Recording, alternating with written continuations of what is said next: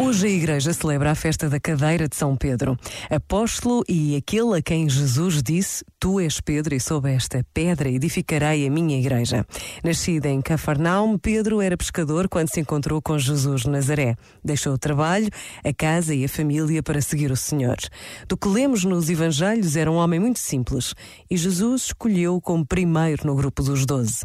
Por vezes, basta a pausa de um minuto para nos lembrarmos de que a Igreja permanece viva há mais de dois mil anos, repleta da vida de milhões de homens, mulheres e crianças que se deixaram tocar pela presença de Deus. Pensa nisto e boa noite. Este momento está disponível em podcast no site e na app.